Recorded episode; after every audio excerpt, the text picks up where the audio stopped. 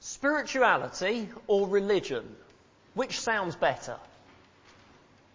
In our society, which would be preferred? Spirituality or religion? Well, people say religion. We don't want that. Rules and restrictions, and especially Christian religion. No, we don't want that. But spirituality, yeah, that sounds good. That sounds freeing. That sounds attractive. Well, I'm not this evening going to go into spirituality or religion in a sense, so I'll just say it's a false split. It's a false idea of religion to split it from spirituality. But what is true spirituality? What is it? If spirituality is so popular, we want that, not religion. What is true spirituality? Well, that's one of the big issues in 1 Corinthians. So let's turn to it now. Let's turn again to chapter 2 of 1 Corinthians. I'm not claiming that this evening I'm going to be going through all of chapter 2. That's not the aim. We're here, as I'll say later, in a recap rather than going through chapter by chapter. But let me try to introduce what we're doing and why we're here. As we read 1 Corinthians, we find certain words keep appearing. Certain words keep being used. That they're words that Paul uses because the Corinthians were into them and were wrong on them. They were keen on these words, but they got them wrong. So, for example, wisdom, knowledge, power. The Corinthians thought they had wisdom, knowledge, power. They were impressed by wisdom, knowledge, power. And Paul in 1 Corinthians shows them they've got wisdom, knowledge, power all wrong. That was the subject last week in chapter 1. Particularly wisdom and power. It tells us God's wisdom and power are completely different from society's ideas. But another word that keeps coming up is spiritual. If you read through 1 Corinthians, you keep finding the word spiritual. The Corinthians thought they were spiritual. Chapter 1 tells us that they had this reputation for spiritual gifts. Chapter 7, they thought they were above physical things like marriage and sex because they were spiritual beings. Above physical things like that was beneath them. Chapters 12 to 14 are all about them being proud of their displays of spirituality that they thought made them a superior sort of Christian. They thought they were spiritual. It's one of their favourite words. But were they spiritual? Chapter 3, verse 1. Chapter 3, verse 1, brothers, I could not address you as spiritual, but as worldly, mere infants in Christ. They needed to be corrected and taught what true spirituality is. And so that's our subject this evening. It's to help us get back into a series. So we were doing 1 Corinthians from something like February to July last year, and then we stopped. And before we pick up from where we left off in chapter 11, we're looking at, well, we're getting reintroduced to the letter. Last week it was the cross-shaped theme of the letter. This week, the true spirituality theme of the letter. First of all, though, let me remind you what's going on in 1 Corinthians. Could we have the table up on the screen, please?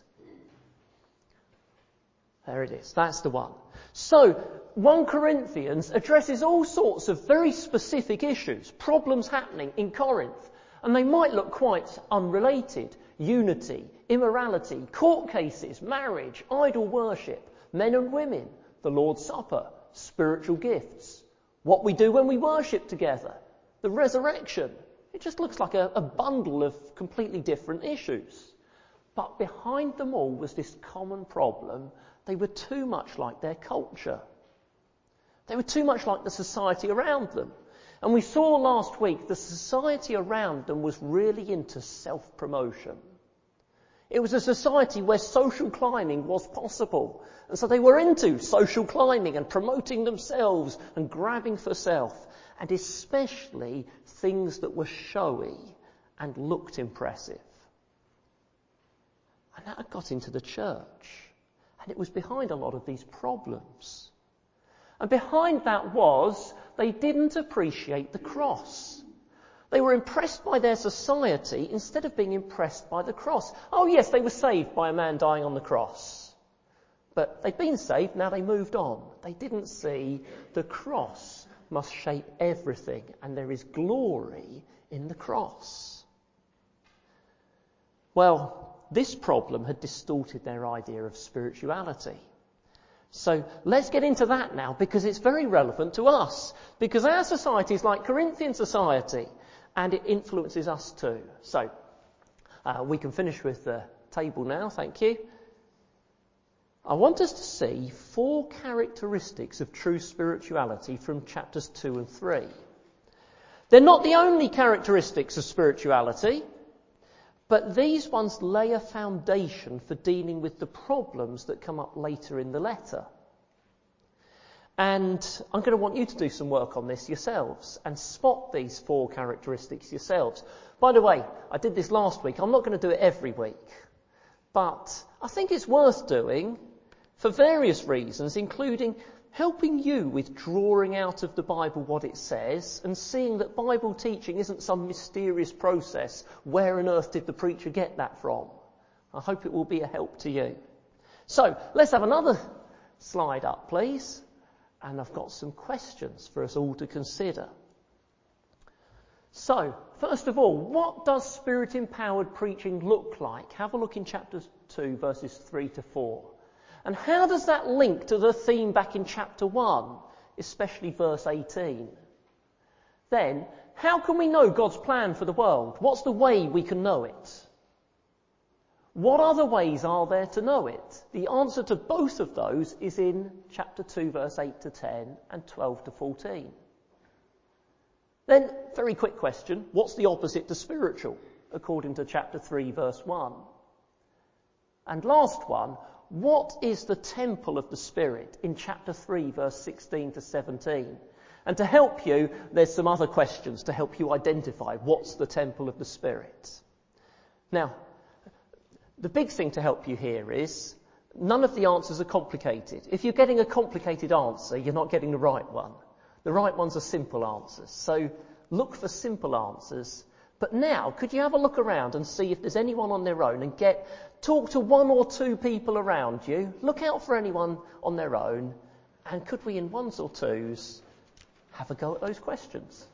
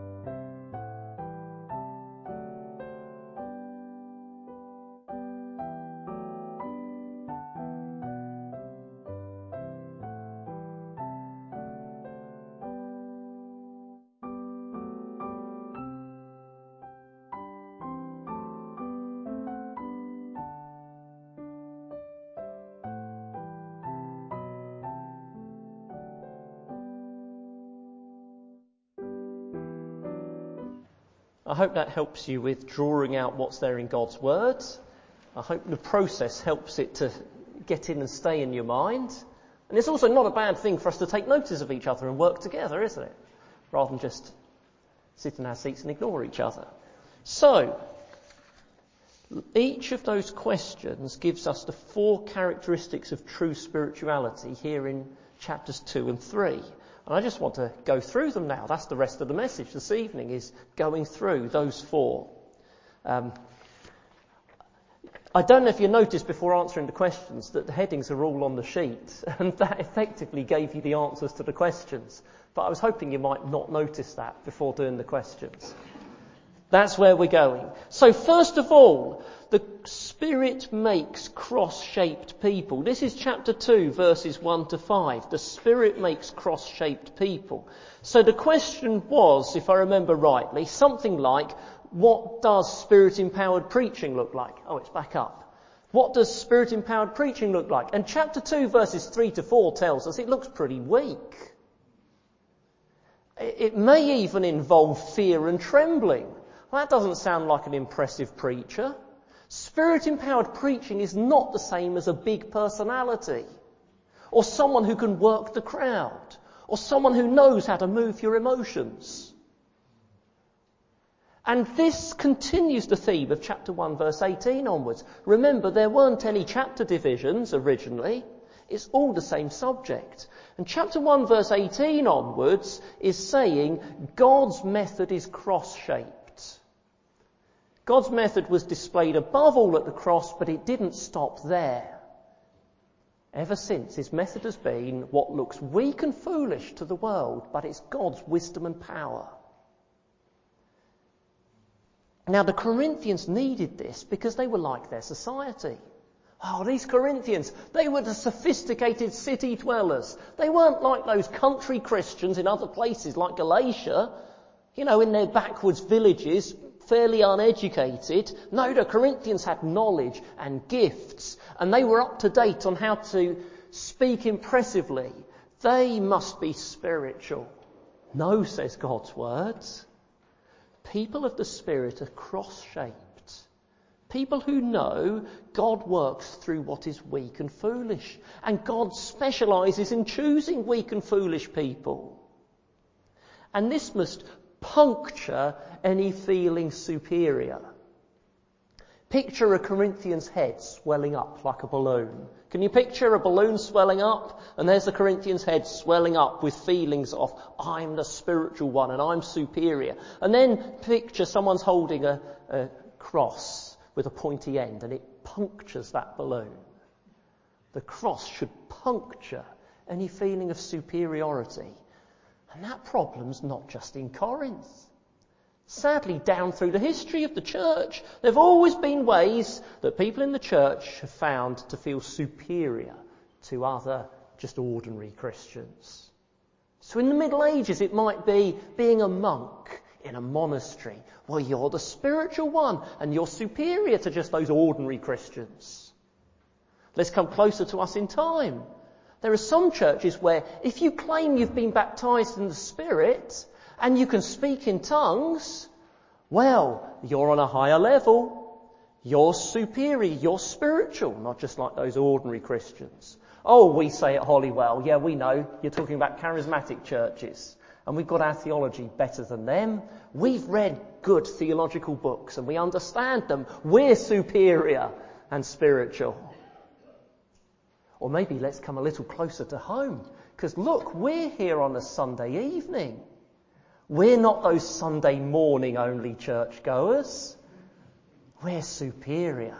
We're spiritual. No, says God's word. Because the Spirit makes cross-shaped people. What on earth does that mean? People who know they are weak and foolish and not superior to anyone.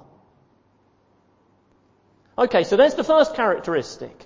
The Spirit makes cross-shaped people. They've understood God's way of taking weak and foolish people, and that's them. Here's the second thing.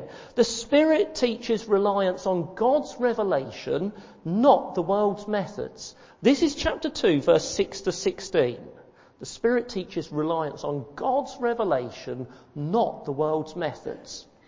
Now, the question was something like, how can we know God's plan of salvation? Did you manage to get the answer from those verses? The answer was by the Spirit revealing it to us. Verse 9 is fairly well known, and a lot of Christians can quote, no eye has seen, no ear has heard, no mind has conceived what God has prepared for those who love him. It's sometimes said, for example, in funerals, as if it was about heaven. But actually it's not. It's about what God was doing then, at that time in history. Jesus dying on the cross and salvation being revealed. And it doesn't just say, we can't know.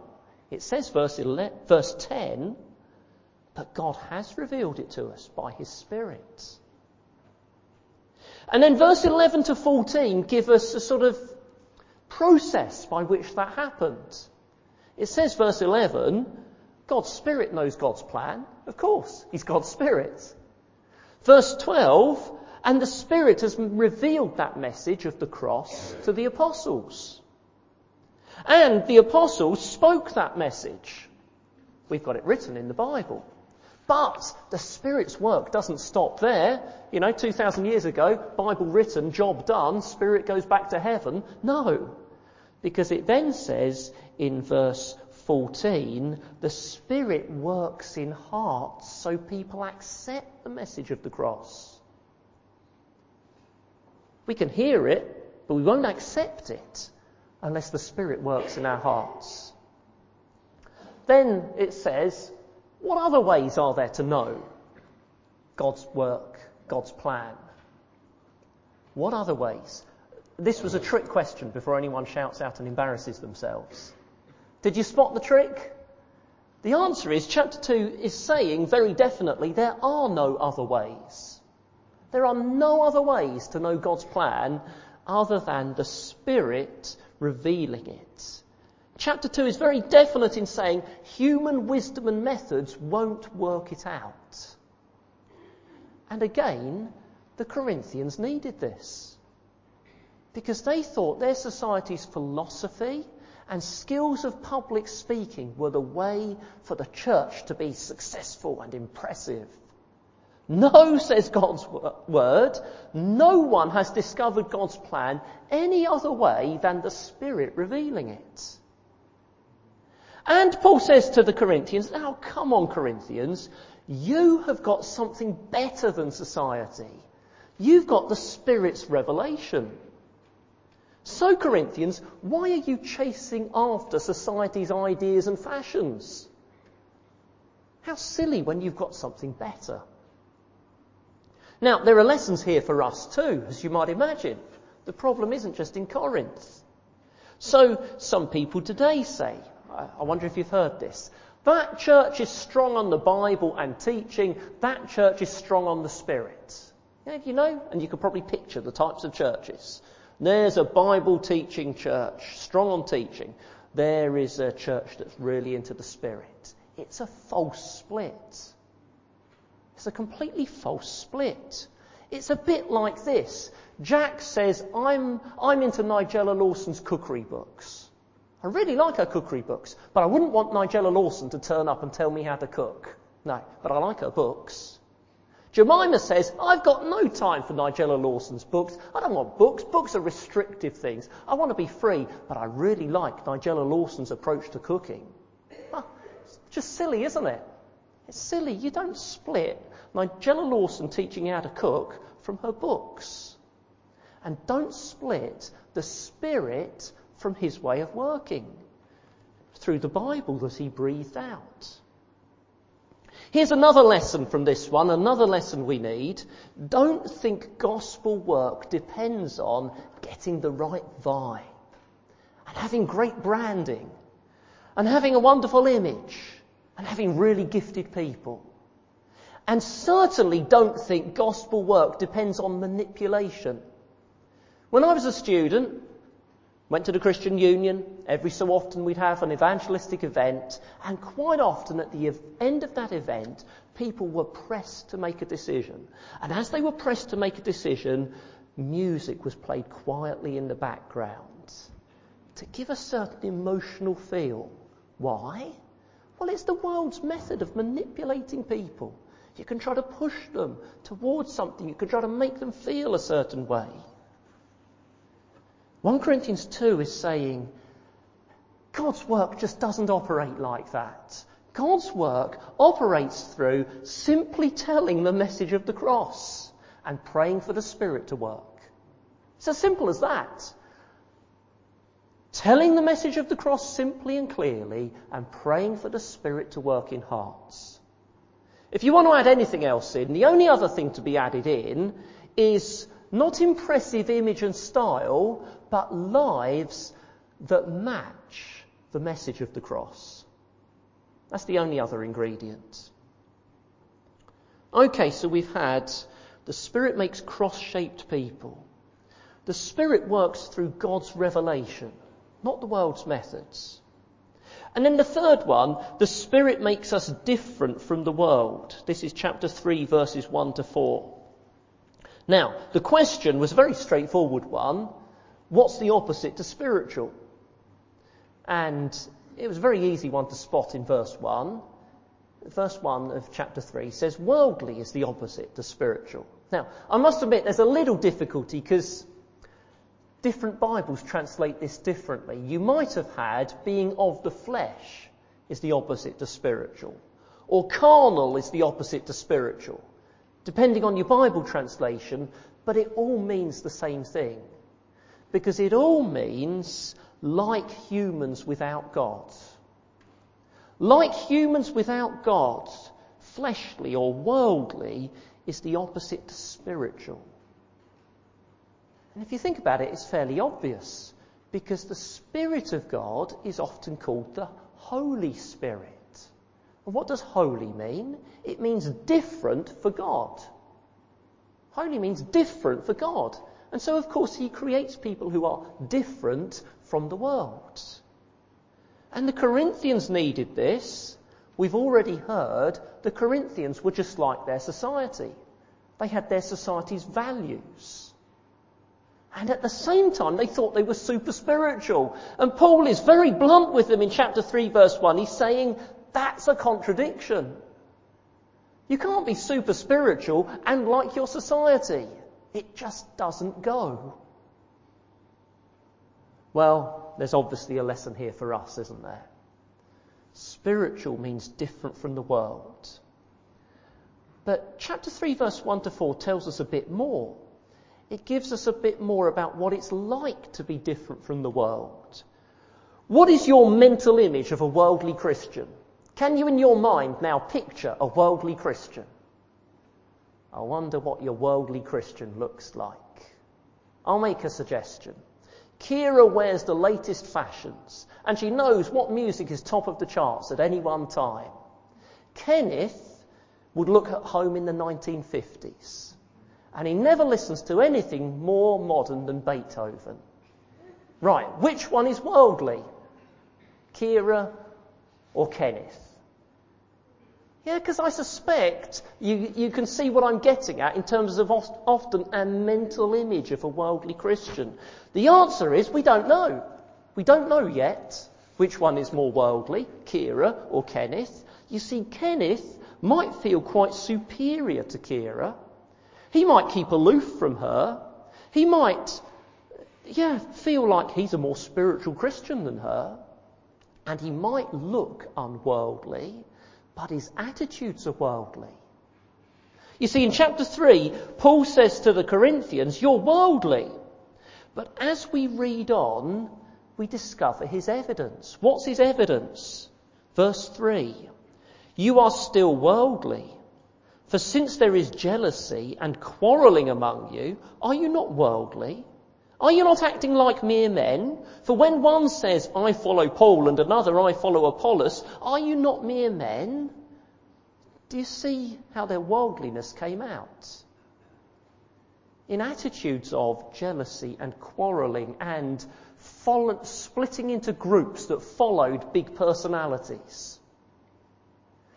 And sadly, very often in the church, there's been that attitude, including in people who look very unworldly according to our stereotyped images. But they can still have, this is my leader and this is my group.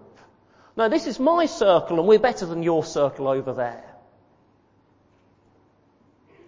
Now, before we move on to one last character of true spirituality, I want to put together something from the first and the second and the third. So the first, what was it? Cross-shaped people. Not impressive people, but cross-shaped people are the work of the Spirit. The second was, the Spirit works through God's revelation, not the world's methods. And the third is, the Spirit produces unworldly people. Including, they don't have this characteristic of the world, they split off and go after big personalities. Now, I just want to put those three together to give one of the things I'm always trying to guard against. The church is in danger when big personalities and gifted people and people who can speak very impressively don't teach the Bible. Because when they've got big personality or giftedness or they can speak impressively, it's often not noticed that they're not teaching the Bible. And I've seen this myself in very serious evangelical churches where you think they would know better. But someone has spoken, and they've spoken so impressively. And people go away impressed and seemingly not noticing it hasn't come from God's word. So please remember what true spirituality is and be on your guard. Let's have one last way, characteristic of true spirituality. Fourth one, the Spirit makes us value the church, not be individualistic. We jump on to chapter 3, verse 16 and 17. Now, the question was, what is the temple of God in these verses? And I gave you some sub-questions to help you work it out. Did you manage? So, when we read the Bible, we often jump straight to me as an individual reading it and forget, well, 1 Corinthians was written to a church. And when he says you in verse 16, he's meaning the you he's writing to, the church. Remember chapter 1, verse 2, to the church of God in Corinth. So we should first expect this is probably about the church, because that's who he's writing to. Then we get another clue to help us.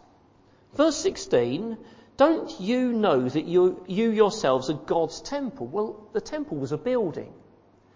Has Paul spoken about a building recently? Yes, verse 10. Paul says, I'm the one who laid the foundation for this building. Then someone else built on top of the foundation.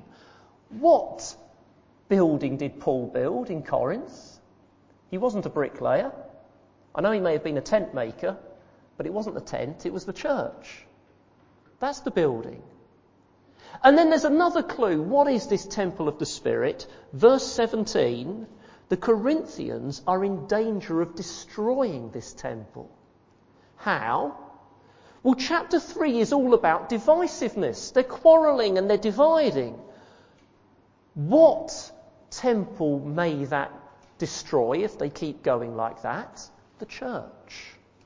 So, I know the Bible elsewhere. In fact, 1 Corinthians in chapter 5 says individual Christians are the Spirit of God's temple. But here in chapter 3, it's the church. It's the temple of the Holy Spirit. The church is the temple of the Holy Spirit. And the Corinthians needed this. The Corinthians needed it because they were so individualistic. I'll give you an example. Chapter 14. Chapter we'll come on to maybe in a month's time or so. The Corinthians were into expressing their spirituality in an individualistic way. That's the problem in chapter 14. To put it bluntly, they were into showing off. And they were into showing off how spiritual they were as individuals. And the message of chapter 14 is that it should be all about building up the church, not showing off how spiritual you are. The Spirit is into building up the church. In chapter 14, we read they wanted to do their own thing. They mustn't be constrained by rules in the church. How restrictive! They're free beings of the Spirit. And in chapter 14, it says, actually, you must be constrained by rules in the church and do things properly because the Spirit is about building up the church. Not you showing off as an individual and looking good. The Spirit makes us value the church, not be individualistic. Too often, people who have a reputation for being spiritual are individualistic. There was a Christian writer in the 20th century who wrote books that were fairly influential. His name was A.W. Pink, Arthur Wilkinson Pink. I've got some of his books. They're good. I've benefited from them. But I'm a bit suspicious of him.